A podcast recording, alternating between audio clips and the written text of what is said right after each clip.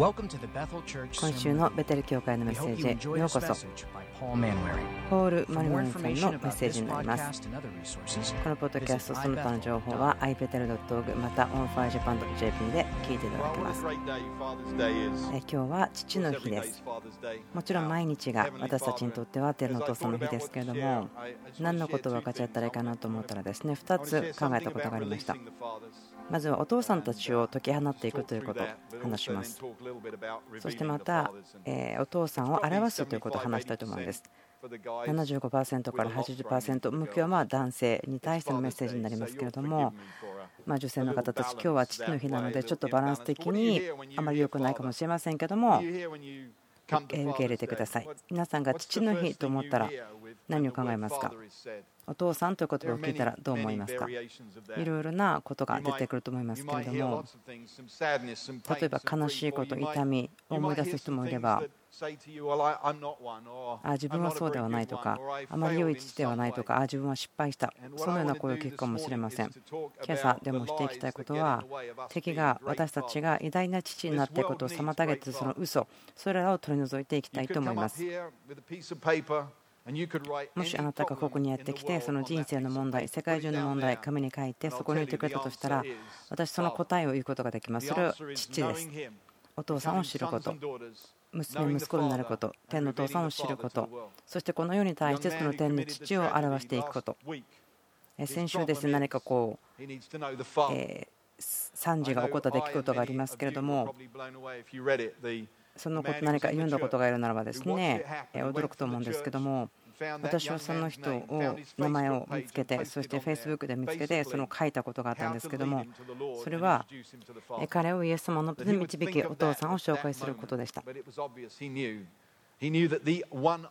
その唯一の答えということですね全ての問題に対するものというのは男性と女性を天のお父さんに紹介するということだと思っていますカンファレンスが行われてた時ですけどもその後ろの部屋にいたんですけどもちょっとじゃあ録画させてくださいと言われたんですね。その質問をですね前もって言われていなかったんですけども私の例はですね一つのその答えをしてたと思うんですけど私にはそれは記されていませんでした。私そこにですね録画のためにいたんですけども3つの質問をしてきました。でその後ですねこの世に対して何か1つ言うことがあったら何言いますかというふうに言われたんですね。それは準備が必要なことだったと思うんです。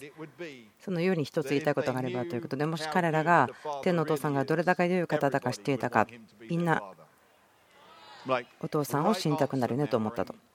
でああ自分でもあすごい答えだったなと思った。もう唯一の答え。あなたの例はよくやったねと。でその後にですね私の魂も追いついていてあそれが本当に正しい答えなんだということ。気がついたんです。答えはいつも父なんです。父のところに行くことこの父の日に対して。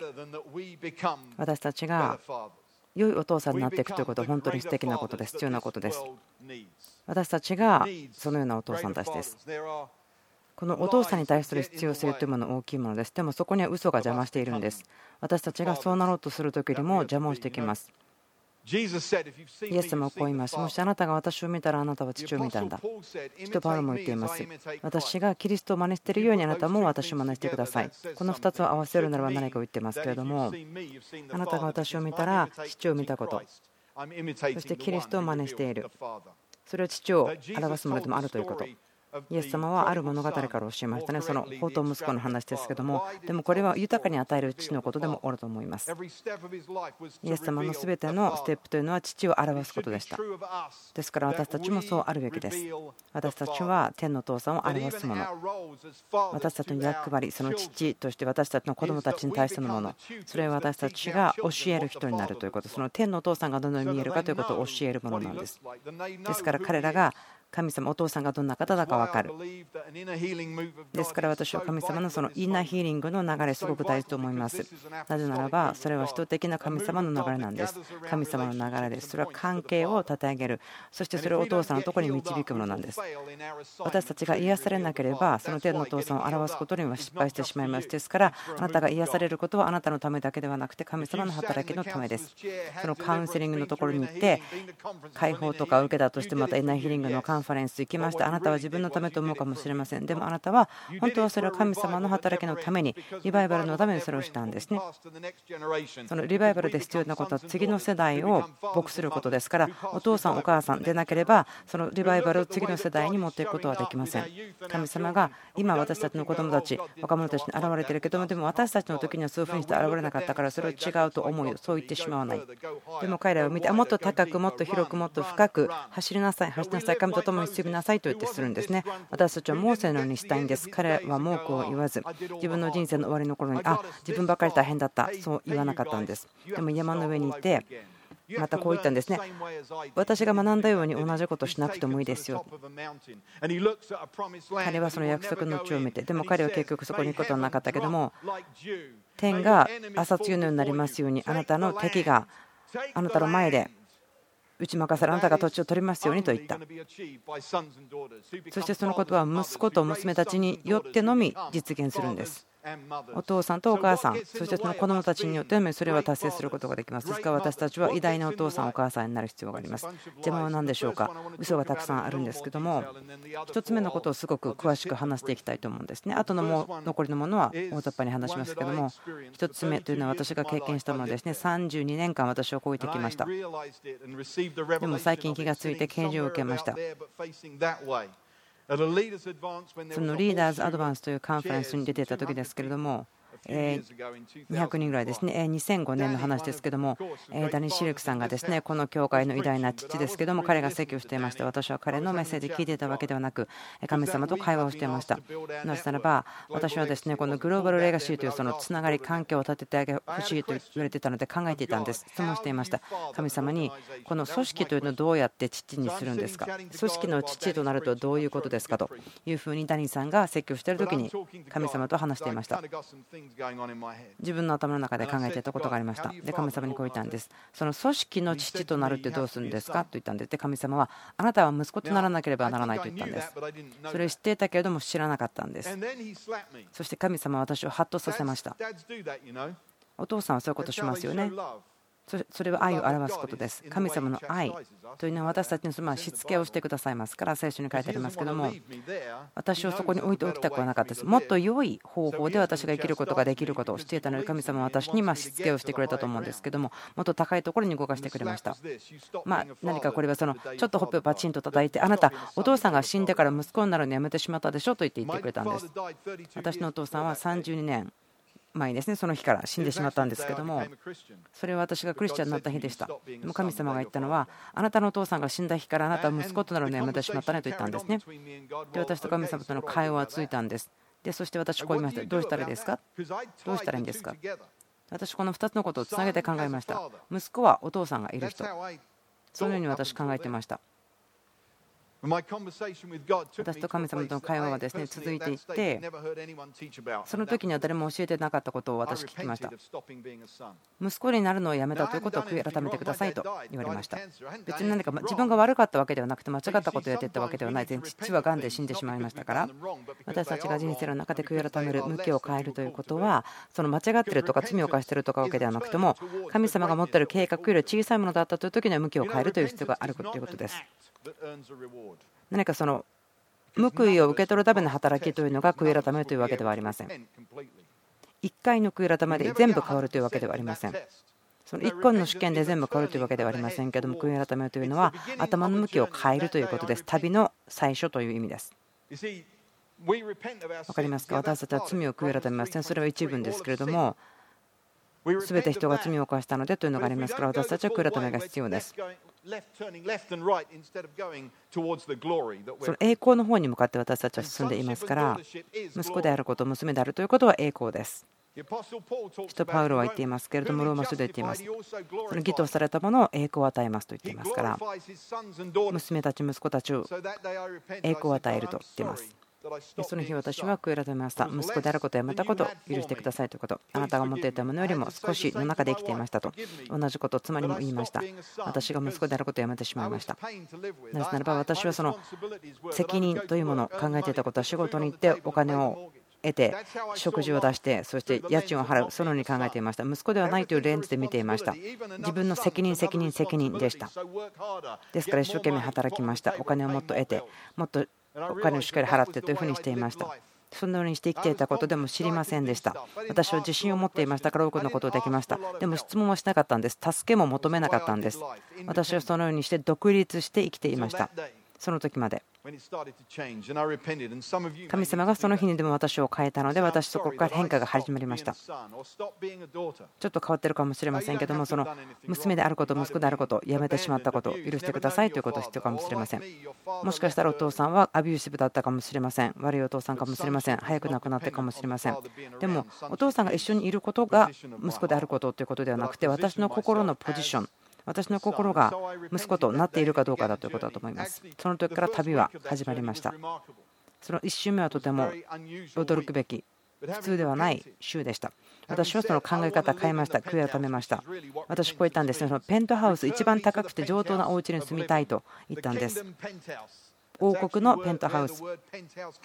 それは何かそのその言葉からペントハウスという言葉が来たんですけども息子であることと中に生きるそこに私を戻してくださいというふうに言ったんです。私は32年間独立して生きてきてまるで無駄にしてしまったように見えると息子でなかったけどどうしましょうこの間の無駄になってしまったような時間どうしましょう神様どうしてくれますか何かできますかと言ったら御言葉が来たんですね神様はその稲子が食べた年を回復してくださるでも私はですねノウハウが知りたいんですあその聖書活動素敵だけどどうしたら実現するんですかというふうに聞いたんですその御言葉を何かえなんかいいなと思ってそれで持ってるわけではできないんですどうやったらいいんですかというふうに知りたいんですその時にちょうどですね、えビルさんが「奇跡の入り口」という本ですね、清められた思いの働きという本を書いてた時ですけども、自分はそれを読みました。どのようにしてコネクションが起きたのか分かりませんけれども、でもこんなことが起こりました。その週でしたけども、私、ベッドに寝ていた時に会話をしました。ちょっとちゃんと聞いてください。私、その死人に喋っていたわけではないんですけども、誤解をされてしまったので、もう一回ちゃんと言っておきますけども、私はそのイマジネーションを働かせて自分のお父さんと喋ってましたんです。32年前に父は死にましたけど、この私のイマジネーションですね、実際に死んだ人に向かって話してたわけではありません。でも、父が亡くなってしまって32年後、初めて会話しました。こんな感じでした。私は自分の妻をお父さんに紹介しました。私の想像の中で。これが私の妻です。彼女はこんな人ですよ。そして私の息子たちのことも話しました。1人は音楽を愛していて、1人はサッカーを愛しています。まお父さんにはですねフットボールと言いましたけども、アメリカではですねサッカーと言ってますよね。私は父に私の息子たち自分の人生の話良かった時大変だった時そんな話をしたんです。お父さんがいてくれたらよかった。でもいなくてよかったと思った時のことも話しました。そのような会話をしていました。思いの中です。私のイマジネーションの中でです。イマジネーションによってお父さんがいるというふうになりました。そしてそれは私を変えました。その会話の中から出てきてその32年立ってあ自分のお父さんがいるという思いを持つことができました。思いの中にお父さんがいるということ何か私をですね覚醒させて何か32年間をあがないました。忘れていたことを思い出しました。忘れてしまったこと覚えてなければなりませんね。あなたが知らないことは知らないんですよね。ということです。私が忘れてしまったことを思い出しました。何かそれが生き始めてきました私の人生のタッチラインにお父さんがいるということです。これはスポーツの説明にもなりますけれども、そのゴールのところにですね私の頭の中でお父さんがそこにいるんです。私が私の周りにいるお父さんたちとつながることができる。そのようなアクセスになりました。私の心が以前は息子の心ではなくてその個人の心だったので私の周りにいる父たちともつながることができずどのように受け取るとか表現するとかまた助けを求めることとかできなかったんです。でもその会話私を変えました。その清められた想像力です。私のお父さん言うことおじいちゃんが言うこと。そのことは私の人生の見方を本当に変えました。その32年間の間のことも変わりました。あなたにとっても同じでしょう。あなたがお父さんを知ってるか、お父さん知らなかったとしても、お父さんは、えー、アビューシブだったらですね、そのような会話しないでしょう。もちろんその天のお父さんとしてください。私が自分のお父さんに話したようなこと、お父さんはそれらのことにとても興味があるんです。あなたの子供たちとかあなたがどうやって彼らを好きなのかも知りたいんです。それらのことを聞きたいんです。あなたの思いをもう一回開けてほしいんです。イマジネーションすること、そして覚えること、意識すること、そのお父さんがいるという思いでいることです。その週はですねとても普通ではない週だったと思うんですけどもリーダーズ・アドバンスというカンファレンスに出ていました。そして廊下を歩いていた時に私の人生のお父さんと呼べる人がですね私をハグしてくれてここにあなたにプレゼントがあるよと言ってくれたんです。でもそれをもらった時にですねそれ以前は32年間自分の人生に起こることがなかったお父さんからのプレゼントをもらうというそんなことが起こりました。ですから2日後にですねその人のところに行ってあこのプレゼントはすごく特別なものになりましたよということで話しました。32年間自分は必要ないと思ってたけどその時に初めて受け取りました。ですからその価値というのはすごく大きくなりました。なぜならばお金がかかったからあなたにあげるよというものだけではなくてその啓示ですね。神様がくださった啓示です。神様その週私を変えてくれました。受け取ることも助けてくれました。その時まで私は必要なものしか神様に求めませんでした。欲しいものを言うというリスクを取らなかったんです。夢のこととか今求めているようなものを求めるリスクを取りませんでした。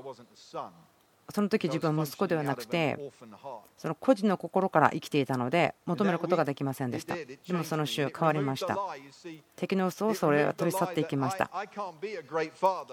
その嘘というのは自分はお父さんがいなかったので早くしていなくなっちゃったから良いお父さんにはなれないということを信じていました。最初の嘘というのは自分はいいお父さんがいなかった。お父さんがいなかった。だからそのことの嘘によっていいお父さんになるということから妨げられてしまうんですお父さんになる前に息子になるということです。お母さんになるということはまず娘になるということです。それが1つ目の嘘ですけれどもでもその嘘はこれを聞いている方たちの中で消えていくものです。なぜならば、あなたが神様が計画している偉大なことからあなたを妨げてしまっている嘘というのは自分はいいお父さんを知らない、持ってなかった、お父さんを助けてくれなかった、私と時間を過ごしてくれなかった、早く亡くなってしまった、それがどのようなカテゴリーかは分からないけれども、でもあなたが良いお父さんを持ってなかった、でもそのことが影響を与えるということじゃないと思うんです。なぜならば、イエス様のことを考えてみてください。こう言いましょうか？イエス様は永遠の方ですけどもそのダビデの子と呼ばれていましたからダビデがお父さんということになりますね。でもダビデというのは会員や殺人を犯してしまった人ですね。ですからその子息子であるということはお父さんのクオリティ品質に関係なくその心がお父さんの方に向いているかということです。ですからこの嘘信じることをやめましょう。良いお父さんになることを妨げてしまうもの。そして私はまた次の旅が始まりました。それは娘たちの父となるということでした。ちょっと年取りすぎたかなと思ったかもしれませんけれどもでもいつ始めてもこれは遅くないものです。私は息子が2人と孫息子が3人います。そして男性のための牢屋で働いていました。ずっと長いこと。娘という存在がなかったんですね。かけることはかけましたが使ったことはありませんでした。ですからこのことは新しい旅に私を導きました。自分の人生今娘たちがいます。私の娘たちがこのベタル TV を見ているかもしれません。ああこれ私のお父さんだねと言っている方がいるかもしれません。そしてその結婚式にもお父さんとして参加しました。それは恵みです。夢でした。それができるなんて思ってもいませんでした。でもそれを夢見るというリスクを取り始めました。そしてそれをすることができました。その旅がありました。お父さんとなるのってどういうこと？どんな感じなの？どうやってするの？という旅です。ある方ですね。知ってるかもしれませんけども私と妻の一番好きな趣味は海を越えて驚かすことです。そうなんです。とても楽しいことです。まあ、あなたがオーストラリアの方なら、オーストラリア独自のものがあるかもしれませんけども、とても楽しいです。お父さんとお母さんのやることっていうのはそういうことなんです。でもあなたが息子でなければ、その価値がわからないんです。だからそれをすることはないかもしれません。でも今それは分かります。自分の息子たちが感謝すること。例えば、アメリカに住んでいますけれども、ロンドンでマラソンで息子が走るときにそれを見に行くとか、何度も何度もそういうことをやってるんですけども、この旅なんですね、これは。でもそれをできる価値があると見るには息子にならなければなりませんでした。自分がそれに価値が分からなければそれをすることはありませんから。これはお父さんとなるということを学んでいますけども。私たちは良い偉大な父が必要です。2つ目の嘘というのは私たちよりももっとこう何かを成し遂げた人たちの父にはなれないという嘘ですけども本当にくだらない嘘です。なぜでしょうか？自然であるならばそんなこと絶対お父さんたちの心には寄ってこないと思うんですけど霊的なことを見たらあると思うんですね。その自然的に考えるとその息子音楽家なんです。私が演奏できるのは CD プレーヤーぐらいです。でも彼は音楽的にとっても天才なんです。で私は彼のお父さんですよ。お父さんとしてファンクションしています。でももう自分は音楽できないのに音楽家の息子を父となることはできないよと思わないんですけどもでも霊の領域においてなぜか私たちは自分たちよりも霊的に成長しているとか賜物があるとか油注ぎある人たちに対して自分たちはいやお父さんにはなれないと思ってしまう。でも実際のところは彼らは反対に私たちが必要なんです。励ましたりとか祈ったりしてあげるために。何ヶ月か前ですけども日曜日の夜に椅子をですね2つほど乗り越えてある兄弟のために祈りました。ある賜物においてはすごく私よりも達成している方ですね。そしても彼のために祈りました。そしたら彼こう言いました。兄弟たちは祈ってくれたし同じ賜物を持ってる人には祈ってもらったし同じ油注ぎを持ってる人にも祈ってもらいました。でも今日はお父さんが私のために祈ってくれました。そのことは私を瞬間的に変えました。詳しいことは言いませんけども本当に私は変わりました。あそれができるんだって分かったんです。あなたを愛して信じて励まして押し出してそのタッチラインで応援しているコーチにすることができる私あなたの油注ぎないけど私お父さんだからあなたを励ましますよ信じますよあなたを励ましますよ。そのことを知ってください。ある人たちはあなたよりももっと達成しているまた能力があるとか賜物がある人に対してその恐れる心何か自分がですね脅かされる心それを持つのをやめる時です。あなたが開けることはその彼らを信じること。それが必要なんです。彼らはお父さんが必要なんです。そのゴールに立っていて励ますお父さんが必要なんです。彼らは自分たちだけではそこまでいけないということを私たち分かる必要があると思うんです。3つ目はですねあなたが失敗したという嘘です。あなた離婚したかもしれません。不貧困化したかもしれません。そのような、これ失敗してるからというリストはあるでしょう。でも、よいしょ知らせというのは、でもそれはあなたの資格を取り去るものではなくて、反対に、あなたがもっと偉大な父となることの助けとなるかもしれません。なぜならばそこにはあがなわれたものということがあるからです。あがなわれたことには力があります。あなたの傷というのは傷になりますね。傷跡になりますけども、でもその傷跡になった時には以前よりも強くなっているんです。イエスの証は予言の霊ですという見言葉もありますからあなたの失敗というのを十字架でイエス様のところに持っていったならばそれはあなたの一番大きな力になります。それらはあなたが息子たち、娘たちにあげることができるとても大きなプレゼントになります。あなたは彼らの前に立ってこの事柄に打ち勝ったもの乗り越えてきたもの戦ったものとして立つことができます。今日ここにいて、ああ、自分は失敗してしまったからダメと思うならば、それやめてください。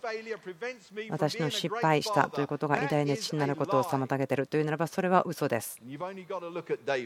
ダビデを見てください。ダビデは失敗しましたよね。そうでしょう。会員の罪を犯しました。殺人も犯しました。でもソロモンが彼のことをどう言いましたか？私はこれらのことを父から学んだと書いてあります。ソロモンは失敗した男性から学びました。でも彼は永遠に知られていますよ。そしてその人はイエス様の父として知られています。それはダビデですね。普通ではないですよね。ですから自分の失敗がというようなですねことを信じなさいという嘘を捨てなければなりません。またあなたはこういう嘘があるかもしれません。いや私子供いないですよ。でもイエス様のことを覚えてください。私が理解していることはイエス様は良い父であったということです。イザヤ書で言っていますけども永遠の父、平和の王子とありますね。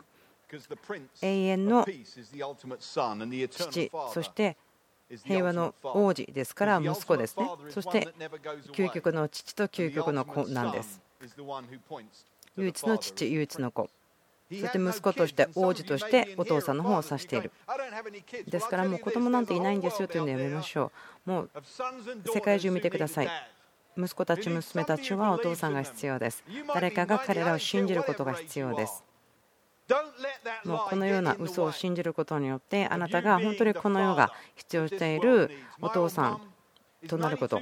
やめましょう。私のお母さん92歳ですけども彼女はですね牢屋を訪ねていって何をしているかというとそこに座ってそこにいる人たちを抱きしめることなんですね。同じことが男性にも適用できるでしょう。あなたを必要な人々が多くいます。失ってしまったこと後悔していることによってああなたは偉大な父にはなれないと信じさせるのやめてください後悔し続けるということは証の力のすごい妨げになります。いや、私があのお父さんになれるというのではなくて、なれなかったということに住んで続けてしまいますから、結婚してないから子供がいないというかもしれません。でもイエス様のことも見てください。イエス様はでも素晴らしいお父さんでしたね。ですからその嘘も信じないでください。またはその人々が持っているそのお父さんということの期待に応えられない、そう思ってくるかもしれません。そうですね、人々の期待が大きいかもしれません。でも、その息子であるということの課題は、心がお父さんに向いているということであって、だからお父さんであるということは、どれだけの時間をその息子たち、娘たちのために使えるかということではないんです。一緒に時間が過ごせるかということではないんです。私にとってお父さんということは自分の心が息子としてその人たちに接することができるということ。ダビデは彼が死んだ400年後に父と呼ばれましたね。ですから、もう心配しないでお父さんになってください。そして娘、息子たちを立て上げてください。私の子供がもう海の向こう側にいるとしてもですね与えることができるということを信じなければならないんです。でもそのスティーブ・ジョブさんですね、その iPhone のお父さんたちに感謝します。素晴らしいですね、開発をしてくれましたから、まあ、お父さんの日に感謝をしましょう。はい、皆さんもそう思ってると思うんです。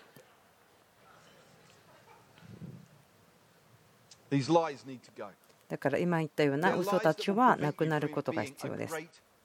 もちろんですねあなたが素晴らしいお父さんとなることまたあなたが素晴らしいお母さんとなることを妨げている嘘がありますけどもそれらはなくならなければならないんです。終わらなければならないんです。神様は父たちを今日解き放っていきたいんです。私はでもこのことを信じています。私たちの人生の働きのアサイメントの一つはお父さん天のお父さんを表すということです。この混乱した世の中においてその性別というのが別に特にそのお父さんを表すわけではありません。役割というのが特にお父さんを表すわけではありません。感情というのも別に特別にお父さんを表すものではありませんけども、でもそのアイデンティティというものは父を表します。そのアイデンティティが性別、感情、役割とつながっているならばそこで父を表すでしょう。でも今は混乱が周りにあります。役割とか感情、また性別に対しての混乱が今あるところに私たち住んでいますけれども、例えばこんなことです。私たちはその女性たちが男性のようにリードするのではなくって、それは必要ないですよね。そして男性が男性のようにリードしてもらうことが必要なんです。本当にそうですよ。私これ言いましょう。なぜならば私は男性の看護師だったんですね。でもなんでそれ男性の看護婦と言われているのかよく分かりませんけども、本当にシリアスですよ、私。分かりますか？私たちの肉体的な性別というのは必ずしも天のお父さんを表すというわけではありません。男性女性に人を神様は作りました。私の感情というのは別に特に神様お父さんであるということを表すわけではありません。役割というのもそうです。でもアイデンティティとつながっているならば天のお父さんを表すことができます。なぜならばアイデンティティというものは天のお父さんから来るんです。娘たち息子たちというのはお父さんを表すんです。女性はですね3つユニークなことをするんです。私たちが今日の世界で必要としているのをすると思います。その女性たちが男性のようにリードしているというのはですね何かこの世界から必要なもの重要なものを盗まれているというふうに感じます。そしてそれを鍵だと思うんです。リバイバルのための。女性が女性のようにリードすることができるならばコミュニティ全体のことに心を配ります。女性はそうですね。私の妻はいつも言うんです。あなたがこれをするならば他の人はどうするんですか？コミュニティ全体のことを考えてくださいというふうに言います。家の中の役割お母さんですね。みんなのことをケアします。その子供たちがどのように影響されているのかなと考えるんですね。コミュニティ全体のことを考えます。男性はそこまでそんなことを考えないんです。男性そうですよね。正直に受け入れましょう。私たちはそれリバイバルの中で必要です。なぜならば私たちは教会世界中で全体コミュニティのことを考える必要があるからです。また女性たちはその次の世代のことをしっかりと考えることができます。もちろんそうでしょう。なぜならば次の世代をお腹に入れて育てて産むからです。次の世代のことをちゃんと考えています。関心があります。彼女たちはですねそれを男性よりも考えると思うんです私たちは今とか私たちのことを考えがちですけども。ですから私たちは女性が女性のように導くことが必要です。そして女性はですねそのサステイナビリティ続けることができるということですね。男性よりはですねケアするんです。私が何か始めた時に妻はですねそれを続けることができますか？というふうに言うんです。あそれやってることはいいですけども1週間以上することができますか？というんですね。女性たちはですねそれを続けることができるか継続することができるか考えるんです。女性はコミュニティのことをケアし次の世代のことをケアし継続するかできるか考える。私たちがでも失敗してきたのはコミュニティに対しての影響とか次の世代のことを考えるとか継続するかどうかそれを失敗してきましたですから私たちは女性たちが女性たちのようにリードすることが必要なんです。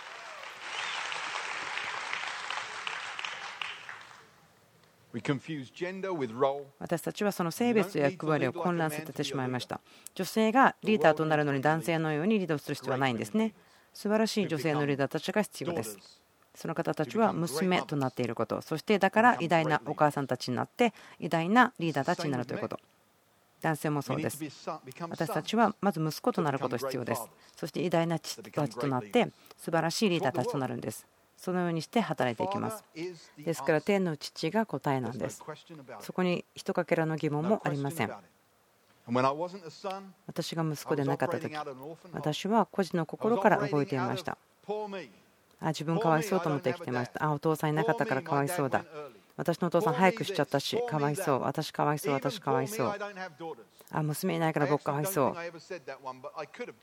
それ言ってなかったけどでもそれ言えたかもしれないというかですねそんなことです。本当に私は自分たちのですね2人目の息子に感謝してます。驚くべきことは彼は私が夢見たこと以上のことを私たちにくれたということ。私を信じて励ましてくれる娘たちというのは本当に感謝しています。何かそのボーナスのような感じなんですね。私たちが娘たち、息子たち、お父さんたち、お母さんになった時にもっとそれらのことを与えることも与えられることもできるんです。そして世界に与えることができるんです。私、皆さんを励ましたいと思います。嘘を殺してしまってください。それらを捨てましょう。5つのですね嘘でさっき言いましたけどもあなたの人生の中から捨ててしまいましょう。お父さんに関する嘘という本を書くことできるかもしれませんけれども今とりあえず5つ言いました。自分は偉大な死にはなれないなぜならばお父さんがいなかったいいお父さんがいなかった。またはその自分よりも達成している人のお父さんになれない。それも嘘ですからまた自分は失敗したからいいお父さんにはなれない。それも捨てなければなりませんね。あがなわれた時にそれらは力になります。あいやでも自分子供いないです。それも嘘ですね。また期待に応えることができません。それも嘘ですから捨てなければなりません。祈りたいと思うんですけれども。まずお父さんたちのために祈りたいんですなぜならばそのお父さんたちを解放したいんです。解き放ちたいんです。あなたが偉大な父になるということのために解き放したいんです。この世はですね偉大な父が必要です。99歳のお父さんでも必要です。子供がいるお父さん子供がいないお父さん。必要なんです。ですからあなたがお父さんならどうぞ立ち上がってください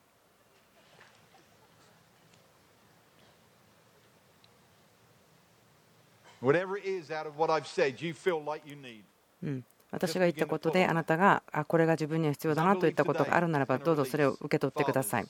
今日はお父さんたちを解き放ちます。レディング、カリフォルニア、アメリカ、世界中で。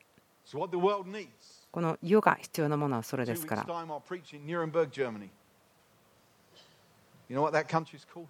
その場所はですね、ファーザーランドというところなんです。私たちにはお家に帰ってくる必要があります。ドイツはお家に帰ってくる必要があります。私たちも家にいる必要があるんです。お父さんのところに息子たちとして帰ってくる必要があります。そして偉大なお父さんの息子たちになることができますようにその嘘をキャンセルすることを祈りますこの心にその悔い改める心解き放ちます。その考えを変える。その息子となってしまったことをやめる。それらのことから悔い改めてでも彼らがあなたが作ったような息子たち解き放ちます。息子たちを立ち上がりなさい。息子となりなさい。あなたの過去がどのようであっても息子となりなさい。あなたは偉大な父たちになることができます。この世が本当にあなたを必要としています。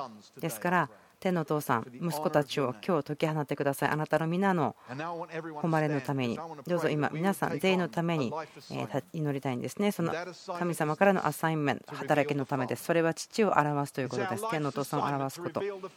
私たちの人生のアサインメントというのは、天のお父さんを表すこと、娘と息子として。他の人と比べることなしに、でも100%に私たちとして、息子たち、娘たちとして、天のお父さんを表すことが私たちの人生の働きの飯ですということ。イエス様が言いました。あなたを見たならあなたは天のお父さんを見たんですよ。ですから天のお父さんあなたに求めます。私たちのコミットメントをあなたが受け取ってください。私たちがこれを人生で働いていきたいことです。今日このことをしっかりつかまえました。私たちが自分の人生を生きるときにこのことを心にしっかり持っていることができるようにそして天のお父さん、あなたをこの地に置いて表すことができますように。何か清められなければいけないこと、その対処することがあるのでは、それをどうぞあなたが対処してください、清めてください。お父さん、お母さん、男性、女性、私たちの人生の役割、感情ありますけれども、それが何であっても、どうぞ清められる場所が必要ならば清めてください。ことする例、どうぞ来てくださって、この場所を満たしてください。私たちの上にとどまってください。私たちを引き上げてください。あなたご自身に引き上げてください。私たちが愛されていて、受け入れられていて、必要とされていて、天のお父さんに必要とされていること、励まされること、分かりますように。お父さんが私は決してあなたを去らないよと言っていることを感謝します。イエス様の名前によってお祈りします。アメン感謝しましょう。え賛美の叫びを捧げましょう。お父さんに。